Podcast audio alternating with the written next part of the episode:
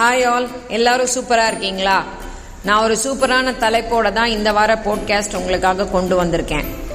நான் வந்து டீச்சிங் ப்ரொஃபஷனில் இருக்கிறதுனால ஒரு ஒரு விஷயங்களையும் ஸ்டூடெண்ட்ஸுக்கு எப்படி கொண்டு போய் சேர்க்கறது அடுத்த ஜெனரேஷனை எவ்வளோ நல்லா வளர்க்கறது என்ன மாதிரி விஷயங்களை சொல்லி கொடுத்து வளர்க்கறது அப்படின்னு யோசிக்கும் போது எனக்கு விதவிதமான டாபிக்ஸ் எனக்கு வந்துக்கிட்டே இருக்கு. எனக்கும் என்னோட டீச்சர்ஸ்க்கும் அது ஒரு பெரிய சேலஞ்சாக இருக்குது ஏன்னா நம்ம ஸ்கூல்ல இந்த மாதிரி இருன்னு சொல்லி கொடுக்குறோம். ஆனா அவங்களுக்கு வாழ்க்கையில வேற மாதிரின ஒரு விஷயங்கள் எக்ஸ்பீரியன்ஸா கிடைக்குது.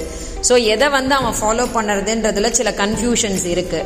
இருந்தாலும் நம்ம மனசு வந்து எவ்வளோ ஸ்ட்ராங்காக இருக்கணும் எவ்வளோ மைண்டு வந்து எவ்வளவு ஸ்ட்ரென்த்தாக இருக்கணும் எவ்வளவு டிட்டர்மைண்டாக இருக்கணும் எவ்வளவு ஃபோக்கஸ்டாக இருக்கணும் அப்படின்றதுக்கு வ- அப்படின்றது ரொம்ப ரொம்ப முக்கியம்.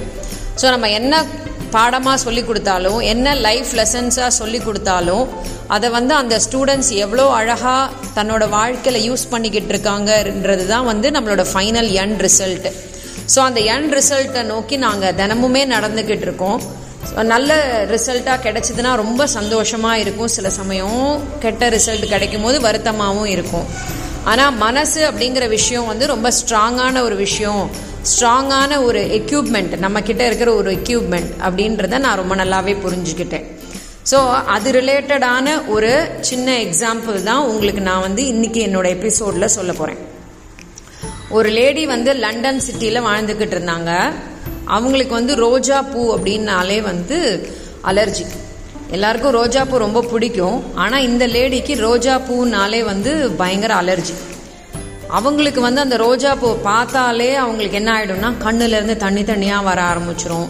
தும்மல் வர ஆரம்பிச்சிரும். அவங்களுக்கு வந்து இது ரிலேட்டடா ரொம்ப மென்டல் இஷ்யூஸ் நிறைய வந்துடும் அதனால அவங்க என்ன பண்ணுவாங்க கூடுமான வரைக்கும் அந்த ரோஜா பூக்களை வந்து தன்கிட்ட வராத மாதிரியும் தான் ரோஜா பூ இருக்கிற இடத்துக்கு போகாத மாதிரியும் தன்னை சேஃப்கார்டு பண்ணி வச்சுப்பாங்க. இந்த மாதிரி ஒரு சுச்சுவேஷன்ல அவங்க ஒரு ஒரு மீட்டிங்காக ஒரு பெரிய ஹாலுக்குள்ளே என்டர் பண்றாங்க. பார்த்தானா அந்த ஹாலில் இருக்கிற டேபிள் ஃபுல்லாக ரோஸால் டெக்கரேட் பண்ணி வச்சுருக்காங்க. அதை பார்த்த உடனே இவங்களுக்கு ரொம்ப டென்ஷன் ஆயிடுச்சு.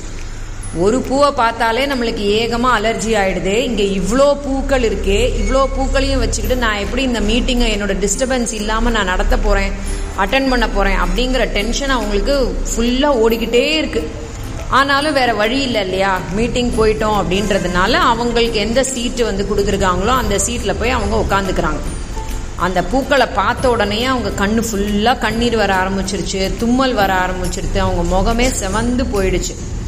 ஐயோ மீட்டிங்கே இன்னும் ஆரம்பிக்கல அதுக்குள்ள நம்மளோட சூழ்நிலை இப்படி ரொம்ப பரிதாபக்குரியவா ஆயிடுச்சே அப்படின்னு அவங்களுக்கு ரொம்ப டென்ஷனாகவே மனசுக்குள்ளே யோசிக்கிட்டே இருக்கும்போது பின்னால இருந்து ஒருத்தர் எழுந்து வெளியில் போகும்போது அவரோட ஃப்ரெண்டு கிட்ட சொல்கிறாரு இது பாருப்பா இந்த ரோஜா பூக்கள்லாம் நிஜமான பூ மாதிரியே இருக்குது ஆனால் இதெல்லாம் பிளாஸ்டிக் ஃப்ளவர்ஸ்னு சொன்னால் யாராவது நம்புவாங்களா?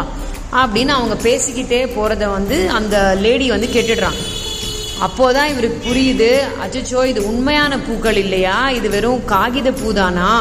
அப்படின்னு சொல்லிட்டு. அப்போ அவர் யோசிச்சார் இந்த பூக்கள் வந்து எப்படி எனக்கு அலர்ஜி ஏற்படுத்த முடியும்? நம்மளுக்கு நிஜமான பூக்கள் தானே அலர்ஜி இது வந்து வெறும் காகித பூ தானே. இதை பார்த்த உடனே ஏன் நம்மளுக்கு அலர்ஜி வருது? அப்படின்னு சொல்லி அவங்க நினைக்க ஆரம்பிச்ச உடனேயே அவங்கள்ட்ட இருக்கிற அந்த அலர்ஜியோட எல்லா அறிகுறிகளும் ஓ மறைஞ்சே போயிடுது. ஸோ இதுதான் நம்மளோட மனம். நம்மளோட மனசுங்கிறது வந்து எல்லா நோய்களையும் உருவாக்கவும் செய்யும் எல்லா நோய்களையும் குணப்படுத்தவும் முடியும். எல்லாரும் மனசையும் கலக்கவும் வைக்க முடியும் அந்த மனசு எல்லாரையும் குழப்பத்திலிருந்து தெளிய வைக்கவும் முடியும். ஸோ மன மனம் அப்படின்றது ரொம்ப ஸ்ட்ராங்கான ஒரு எக்யூப்மெண்ட் நான் மறுபடியும் அதை தான் சொல்கிறேன் ஸோ அந்த மனம் அப்படின்றத வந்து நீங்கள் ரொம்ப ஸ்ட்ராங்காக வச்சுக்கோங்க.